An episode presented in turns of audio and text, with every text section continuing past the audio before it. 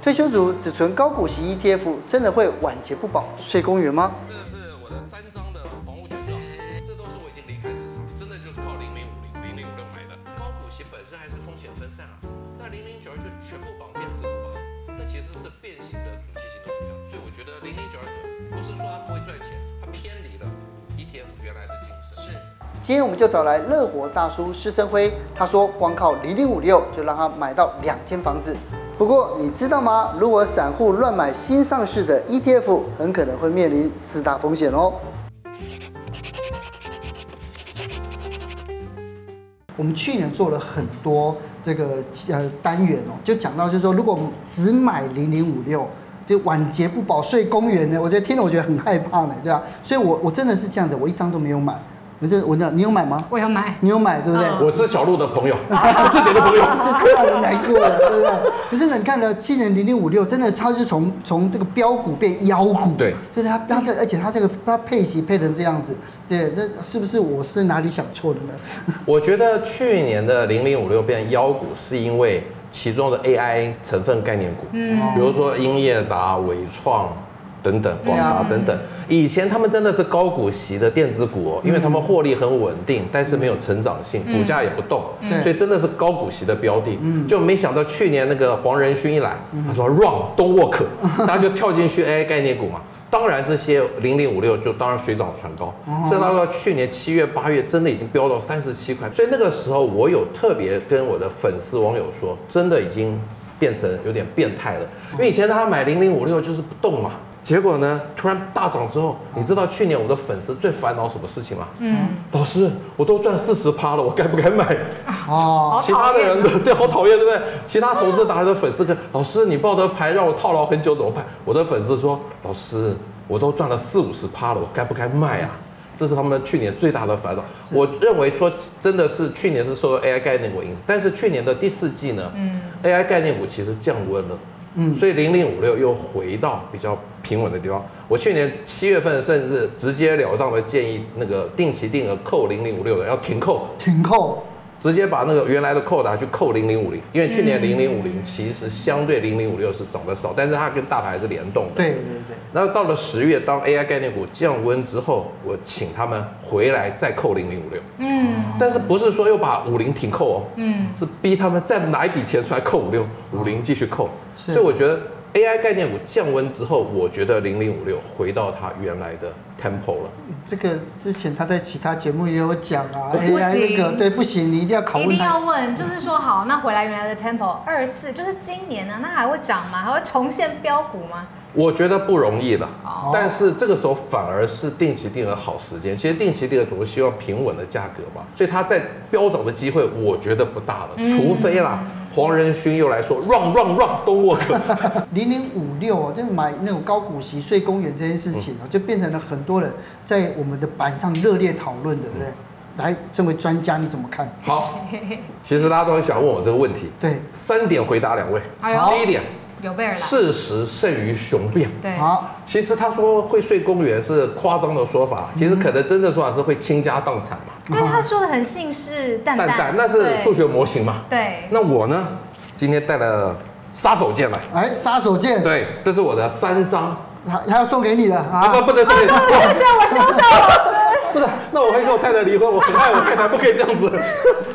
这个是，这个是我的三张的房屋权状，有一张是一九九零年，我必须说，那是我刚开始工作的时候买的。嗯，后来两张是一个是二零一六年，一个是二零二三年。嗯，这都是我已经离开职场，真的就是靠零零五零零零五六买的。小路检查一下，这是不是我的名啊？这是我太太的名字啊，这是我的名字，这是我的名字，对不对？太太的名字，这就叫事实胜于雄辩嘛。嗯，还有另另外一点，如果真的会让人家睡公园、倾家荡产。我在这个业界就只讲两只嘛，五零跟五六，对、啊，我就会被人家骂翻了，我还能今天能够上节目啊？嗯，不可能嘛。嗯、第三点，这除了是这个三间房子之外，嗯、我还养大三个小孩，养大三个小孩。对，来小鹿再看一下，给你验证一下。这个是我儿子，爸爸是我的名字，对，妈妈是这个。三间房，三个小孩，三个小孩，他其实每一个小孩就是一间房子，哎，对，现在有六间房子，养大一个小孩哦，绝对要超过一千万，嗯，绝对。所以我的财富自由的起跑线是很很辛苦的。啊。因为我先养大三个小孩，三千万才开始踩上那个财富自由的起跑线的，哎，懂吗？很多少年股神还没结婚，还没小孩，他们要财富自由的条件比我好太多。啊，我们先不管那些股神，我们先把它忘掉。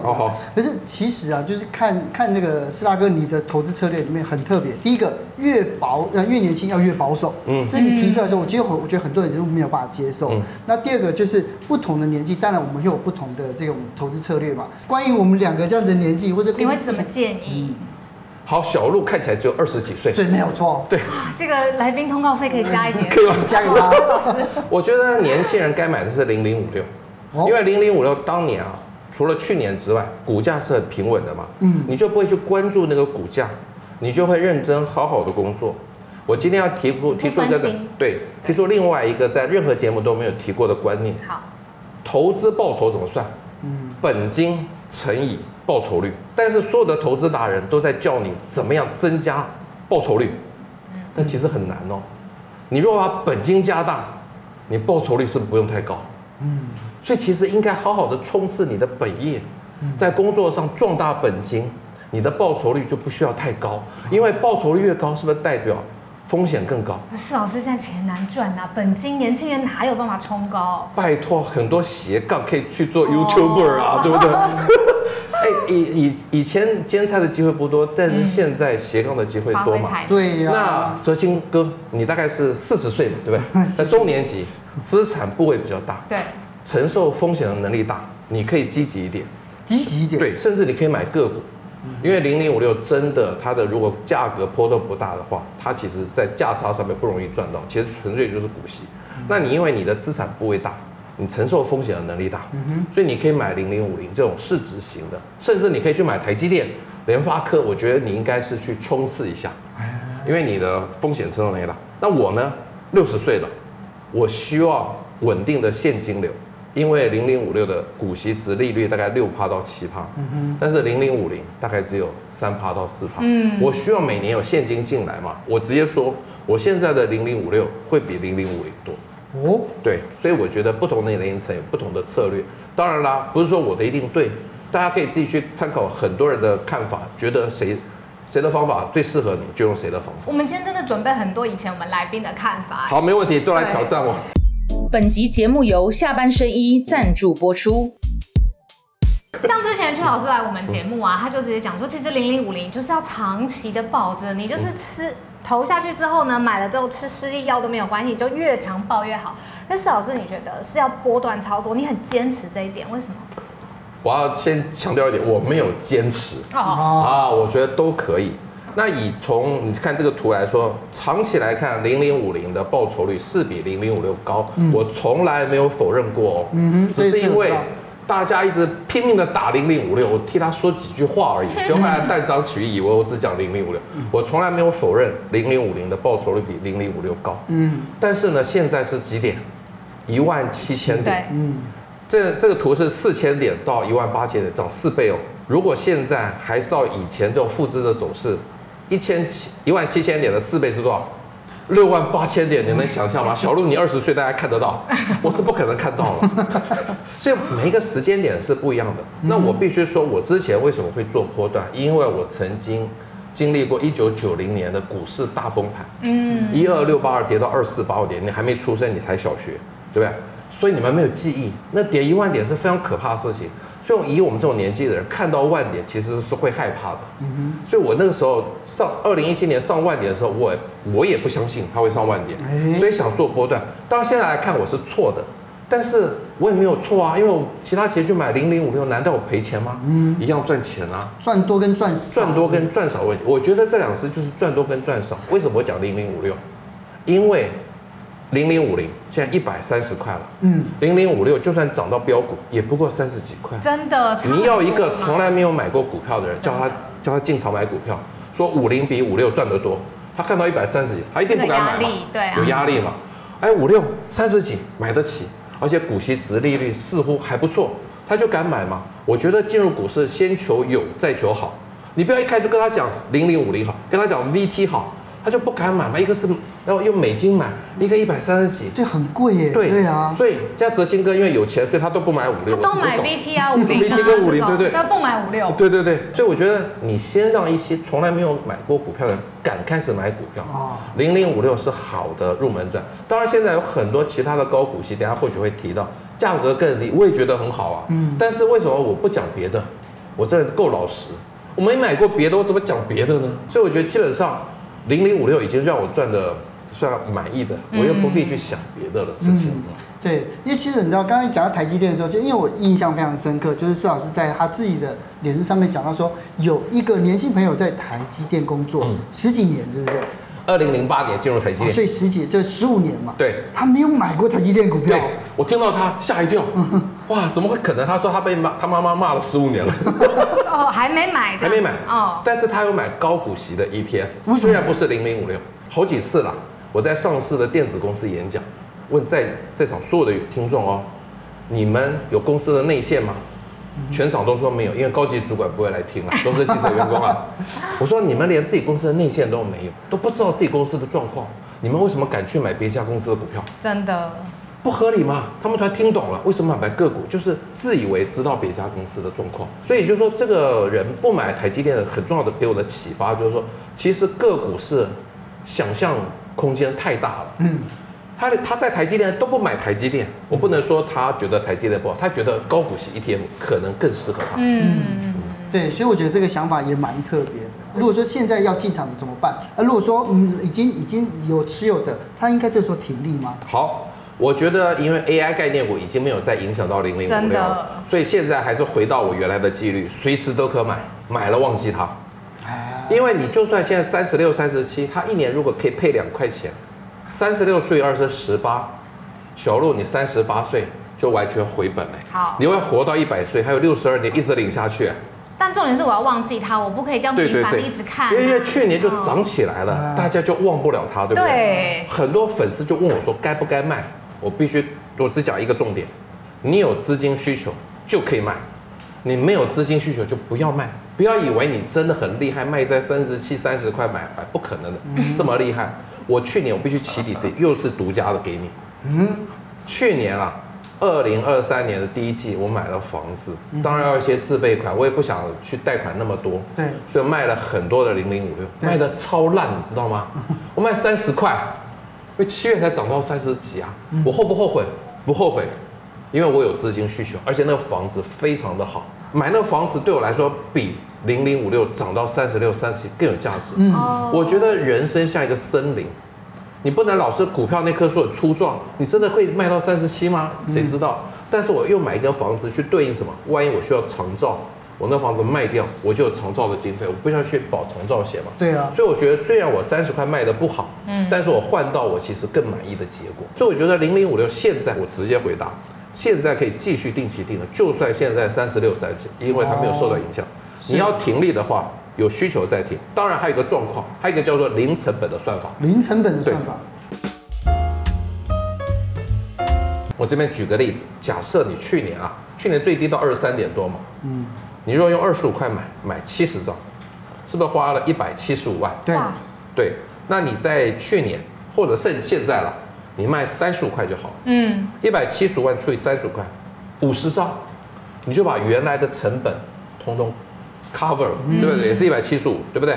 七十减五十，二十张，二十张是零成本了，留着，留着，这是一个方法。你如果真的要停利，我觉得你可以这样思考，是你不一定要把成本降到零，maybe 降到十块，降到十五块，你自己去设算，其实就可以了。嗯，但是千万不要以为你卖掉之后。真的可以在低点买回来，万一买不回来怎么办？嗯，其实很多人以前在做零零五六价差，最大的困扰就是以前的零零五六的天花板是三十块，嗯，碰到三十一卖，哇，完蛋了，一路到三十四、三十五，买不回来。老师，可是你那么那么偏爱五六啊？可是其实不是偏爱，我只买五六，只买对，就是偏爱啊。就只有三个小孩，只能讲这三个，就不能讲邻居的小孩吧。可是如果市场上面来看，高股息 ETF 明明就有很多报酬，其实也是高过五六的。你看，像这些的报酬率。是不是都比五六还要好？嗯，其实零零五零跟零零五六啊，在每一年 ETF 的绩效排行榜都是中后段班，从来都不在前段班。嗯，你如果每年都看绩效排行榜去买 ETF，是不是整天就俩孤招毙？啊，今年这次好，比如说二零二二年的零零八七八赔的比零零五六少，嗯，万一你二零二三年把八七八换掉去买五六，哇，完蛋了，五六在那个二零二三年打挂八七八。对，难道你每年要换来换去吗？那这样就跟操作个股是一样的啊。对，对，我觉得现在 ETF 太多，就变成一个个股的名字，大家在换股操作，你知道吗？嗯。所以我觉得就是你选定一档零那个高股息 ETF，我觉得都可以。嗯。你就好好的就买它，但是呢，从一从一而终，跟我对我太太一样。对。好，如果说现在已经这些已经高涨的，我们做过了新的 ETF，我们可不可以去追呢？好，我觉得新的 ETF 可能啊，要看的是。我希望是时间比较久的。为什么零零五六我一直买？因为它有十六年、十七年的时间，它的绩效很稳定。那每一档的新的 ETF 上市，它一定要做到两件事情。嗯，如果市值型的或者主题型的，它一定要说我能打败零零五零。如果是高股息的，它回测数字一定要打败零零五六。如果不能打败五零跟五六，根本没有人会买嘛。对，所以就是说新上市股它的当初期的那个投资组合。它回测数据一定打败五六，对，但是之后呢？嗯，谁知道？没有人知道，不能保证永远他会打败零零五六。但零零五六已经很稳定，他以前其实像去年是第三名，以前都是三十名，我还是从一而终，都没有因为别的比比他好。因为怎么讲，有很多主题型的 ETF 在。股市大涨的时候，一定会打败五零跟五六。嗯，股市大跌的时候，那些主题型也不行啊。嗯，所以基本上我求的是一个稳定，而不是求一个报酬率。是。第二个，现在大家喜欢月月配，甚至很多的新的高股息 ETF 是月月配嘛？对呀、啊。这碰到一个问题，如果你买的是那月月配，结果后来绩效不好，你难道要去换一只月月配的吗？嗯，不。所以我觉得其实用三档季配息的来季配息好，创造自己的月月配。因为弹性比较大嘛，其实我我曾经讲过，我支持五六零零五六零零八七八加零零七三，嗯，正好一个是一四七十月，一个是二五八刚好连在一起，一个是三六九十二月，万一中间有一只不好，你换一只就好了嘛，你不要全部换嘛。但是你如果单压一只月月配的 ETF，可能会面临这位，到时候这个绩效不好，你开始就惶恐了，不知道该换什么。那如果三支季配型的，其实也达到风险分散，嗯，对不对？如果月月配，万一真的不好，你真的很苦恼。对，那是否集中在单一产业？我觉得好多 ETF 都有这个问题。这是主题型的。对，我我在中华电信演讲说，你们可以买五 G 的 ETF，你们不可以买半导体的 ETF。为什么？嗯、你们不懂半导体嘛。所以我觉得主题型的 ETF，你懂那个产业可以买，不懂不要买。我为什么觉得零零九二九？我不是说它不会赚钱，它不是 ETF 的原始的概念。对，对，因为高股息本身还是风险分散啊。但零零九二就全部绑电子股啊，那其实是变形的主题型的股票，只是加上高股息，但是高股息应该风险更更低才对啊。所以我觉得零零九二九不是说它不会赚钱，但我觉得它偏离了 ETF 原来的精神。是，最后抱着大打败大盘的思维会陷入选股的纠结。没错，所以我为什么买零零五零？因为我不想打败大盘。打败大盘太难了。干脆跟大盘一样就好。嗯，那很多人问我说，我想打败大盘，但是问问看到底几个人能打败？没有，很难很难。嗯，老师，我记得你以前有讲过，就是有一些他们存股是存金融股，可是你也建议说，哎，可以搭配一些 ETF 来搭配。可是具体来说，应该要怎么配嘞？好，这边有四种组合。那其实前两种就是说，如果你手上有金融股，没有 ETF，嗯，到底是配零零五六还是配零零八七八？这两个选一个的话，我会选零零五六。为什么？因为零零五六的成分股里头金融股比较少，哦，零零八七八的金融股比较不多。你不要重复嘛，嗯，对。为什么我会希望买金融股的人再加零零五六？因为像金融股在二零二二年大跌啊，那个防疫险赔很多钱呐、啊，债券价格大跌啊。你如果有零零五六做 ETF，你的跌幅没那么大，但那个二零二二年金融股是跌得很重的，所以这两个我会选金融股加上零零五六。嗯，那如果你已经有金融股，你实在不需要再买五六跟八七八，因为八七八的金融股很多啊，所以我觉得这个组合有点的画蛇添足。嗯，那如果你都没有买过股票，我也不建议你买金融股。如果你能够了解 ETF 的话，你就买零零五六加零零八七八，因为这个电子股多，金融股少，这个电子股少。金融股多，嗯，所以我其实比较倾向是第一个，你有买金融股就配个零零五六，嗯，如果你什么都没买，也了解 ETF，你就买零零五六跟零零八，还有另外一个选项，如果你不懂 ETF，就买金融股，真的很多人不懂 ETF 哦，对啊。他没办法理解说为什么零零五零代表五十家公司，大家能够理解兆丰金代表一家，兆丰呃金控，对，所以你如果真的不懂 ETF，不要去懂了啦，就买金融股就好。是，我绝对不会要求大家都要懂所有的事情，嗯懂你容易懂的事情，其实相对简单。是，对啊，每一次听这个施老师来都有这个醍醐灌顶的。谢谢谢谢谢谢。谢谢谢谢谢谢谢谢那你等下就把那个房那个。哎，我要收奖收奖。手脚好快。